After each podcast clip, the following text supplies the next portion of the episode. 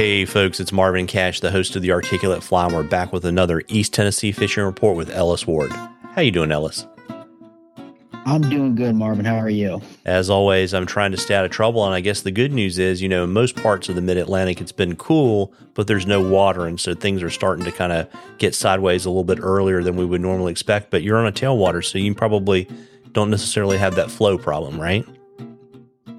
Yeah, it's actually been the South Holston for the last two days has been releasing um, for the first time in months, many months, and to to the point where it was it was pretty muddy, and uh, that's just an interesting observation because they that that river uh, relative to the Watauga just doesn't have many tributaries. So to see it muddy like that just from release is, you know, all the sediment that's settled on the banks in the last number of months um, is getting kicked up. So the TVA has their algorithms of when they release and the lake at the bottom the versus the lakes, South Holston and the Watauga um, at the tops of the respective rivers. And it's nice to be getting getting some good water.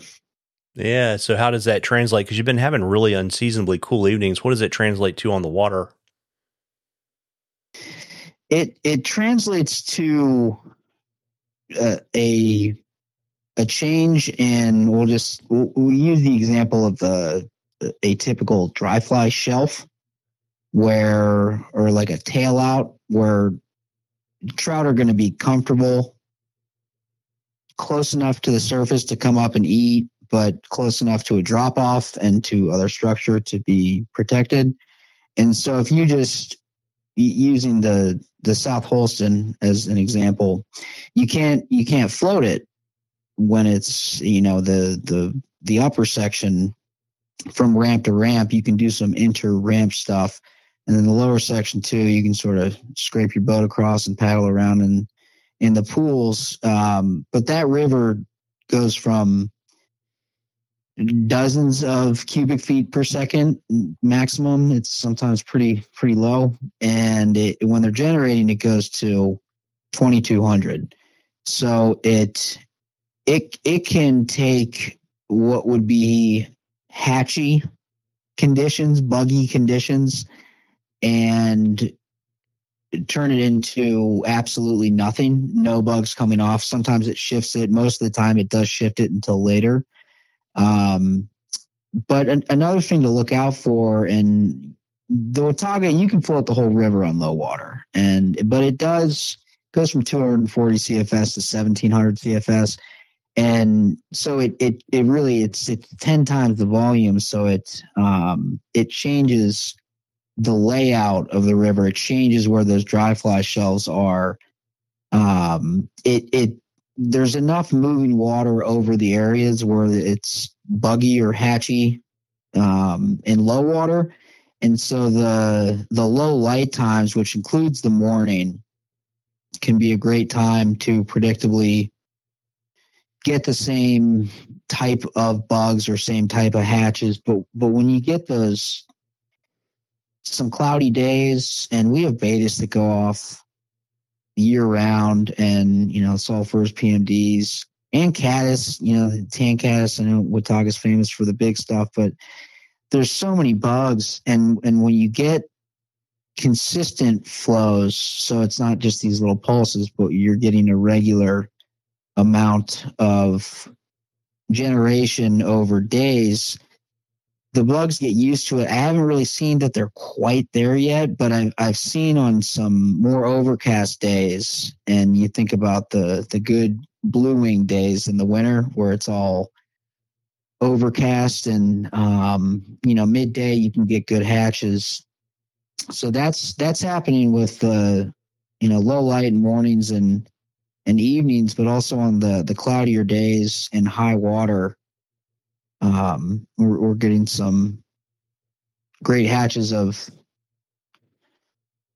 you know the the three main mayflies and and the caddis but day to day it's you, you know it's just it's going out on the water with with a plan kind of for for everything, recognizing that you might not see what you saw the day before given the same conditions.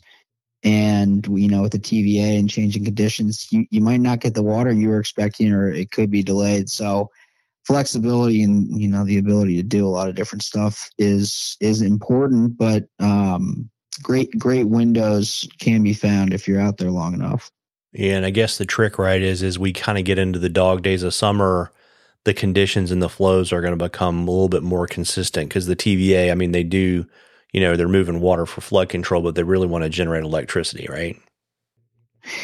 Yes and on the watauga they they want to generate income for the recreational rafting is really what I see as the um the the downstream sorry for the pun the the downstream impact of the the recreational release so between memorial day and labor day from 1 to 5 p.m every day um aside from sundays as a minimum, the Watauga is generating, which for both streamers and for dry flies, you, you think about fish, fish who are holding in bigger current and are coming up and eating. Their their blinders are a bit more on. There's there's less. Um, they can't feel a boat in the middle of a flat when the water's up as much as they can when the water's down and you know afternoons evenings you don't have as much of the the this typical guide pressure that's very much present at high noon. Um, but yeah, that you know the electricity, the the uh, recreational releases as they call them, and in big water on Saturdays goes up to thirty three hundred. Is you know nothing's guaranteed in life, but it's it's on the TVA schedule um, until Labor Day, so it is nice to have that as a unknown since there are so many unknowns. Um, and then, you know, like I said, with South Holston starting there, or that, that dam starting to release a little bit more and just looking at lake levels, um, you know, pressure's off the Watauga a little bit and, and the fish appreciate it. So things are nice and happy. Yeah, I guess we should probably stay away from talking about known and unknown unknowns, right? Uh, if we want to talk about weather, I'm I'm almost certain that we're not going to have any more freezing temperatures. Yeah, well, there you go. Well, we've got a really inter- we've got an interesting question for you from uh, your friends at the Clemson Fly Fishing Club, and they wanted to get your thoughts on the difference between targeting big browns versus targeting stripers in Tennessee rivers. Sure. So, I, I would say that there's I would I'm going to categorize it in um, maybe we're, we're going to try to stay to three. When the water's really big and off color, and that that's when tributaries are sort of blown out, and when it's chocolate milk, it can just be tough. It, it can be tough because you can't see structure that you're casting towards. You might be getting hung up um, you can't see your fly. And it's a lot of for for those fish, generally speaking, especially when the water's off like that, you want something with a big profile. And when the water is up and off like that, the margins are so the the edges of the river, um, not necessarily banks, but we know log jams. I, I've caught some very nice striper fishing the exact same way I would be fishing for browns.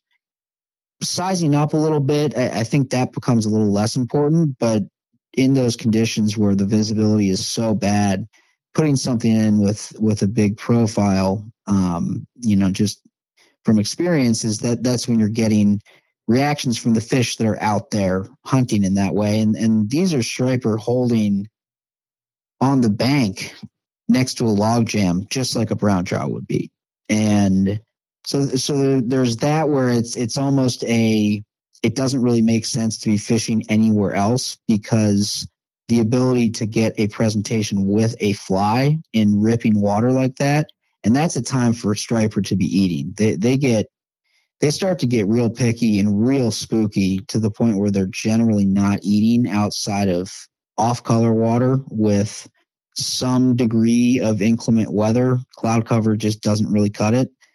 Um, but when you do start getting that and it's not blown out conditions, the biggest difference is, and not that you can't target brown trout this way, but the biggest difference I would say is it, fishing mid seam or mid current and targeting areas um, of depth with with more of a a swinging approach or a, uh, I mean I've, I've caught some counting down clousers uh, casting it way upstream with really heavy and quick sinking line and finding the bottom and getting hung up and you know snapping a couple clousers off but getting that countdown in and and then just basically moving it you know finding where i'm not hanging up and moving it where i know it's almost on the bottom. Um, i would never fish for brown trout like that not that they wouldn't be holding down there but that that big current you know, that's something that I, I took away from a lot of fishing in the DC area before I moved here. That big current, and it's almost like a rainbow trout, you know, eating bugs in a current seam. They're going to be holding there in a a more um, consistent way over time, both in low and in high water. You can see them in low water if you're out and you're looking down and you know they'll they'll scurry off but you know where they are and so the ability to to see that and fish to them in different conditions or at night um yeah the the approach is can be something that looks um the basically the opposite of what you do for brown trout and then you know that that said using the first example it's it, they they can be holding up if if the water's that off color, they they can be holding up on the sides of the banks. And then the other one, which is more of a eh, there's not much of a difference, is going out and fishing at night. And at that point, be it with mouses or Dahlbergs or gurglers, you know, mousing is extremely effective. It, it shouldn't be limited to just mice. Um, you, you can fish top water, period. And so to do that for the striper, sort of mid mid current, mid river, um, and especially as you get down near the lake where you, you'll get injured shad floating near the surface, that can be an effective way to target them. That, that again, sort of, mm, I wouldn't say flies in the face of how I fish for brown trout, but is, definitely not the exact same approach. Uh, got it. And, uh, you know, folks, we love questions at the Articulate Fly, and you love questions too, right, Ellis? I do. and uh, so you can email them to us. You can DM us on social media, Whatever whatever's easiest for you. And if we use your question, I will send you some Articulate Fly swag. And then we've got an awesome drawing from Ellis at the end of the season for two days of fishing with him in a row and a night at the Watauga River Lodge. So, folks, send in your questions because if you don't play, you can't win. And Ellis, before I let you go, uh, you want to let folks know where they can find you so they can book in fish with you? Sure. Um, Instagram is at Ellis Ward Guides, and the easiest way to contact and ask questions, book a trip is um, getting me on my cell phone. Call or text at 513 543 0019. Uh, well, there you go. Well, listen, folks, you owe it to yourself to get out there and catch a few. Tight lines, everybody. Tight lines, Ellis. Appreciate it, Marv.